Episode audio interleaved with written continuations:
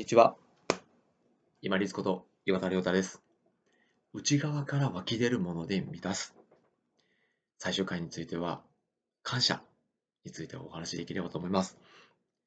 もう、今更何を言ってるんだというふうに思われるかもしれませんが、もしよろしければちょっとだけお耳をお貸しください。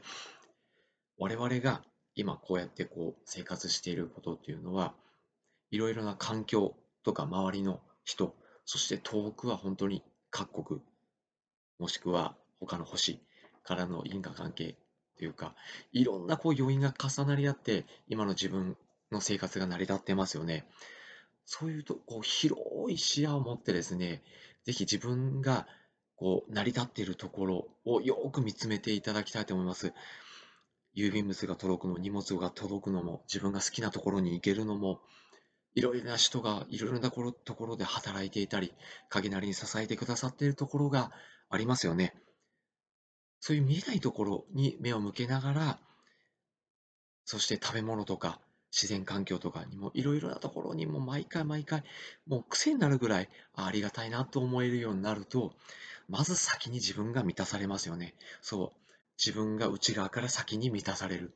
そうしたら自然と自分は周りにあ、じゃあ自分は何ができるかなってこう返していきたくなる利他の気持ちが出てきます。自然に返そうとして、スッと手や足が出ていくようになります。体が前に出るようになります。無理に意欲、モチベーションなんて高める必要がなくなります。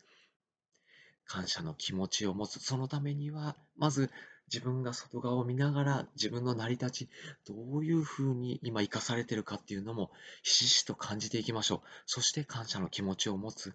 ありがたいなと。そしたらじゃあ次何を返そうかな。板の行動を出していきましょう。そうすれば、また最初の話に戻りますね。利他の行動でできたところを自分が認める。充実感を味わう。そしてできなかったところも含めて自分が認める。そしてそれでも周りが許してくださってありがたいなと思う。じゃあまた何を返そうかな。ずっといい循環の繰り返しになって、ずっと自分を満たしていくことができるようになります。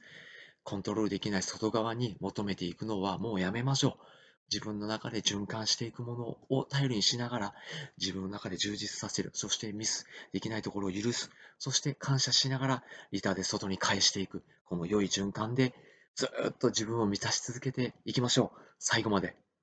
本日もご清聴いただきましてありがとうございました。皆様にとって一日良い日となりますように。これにて失礼いたします。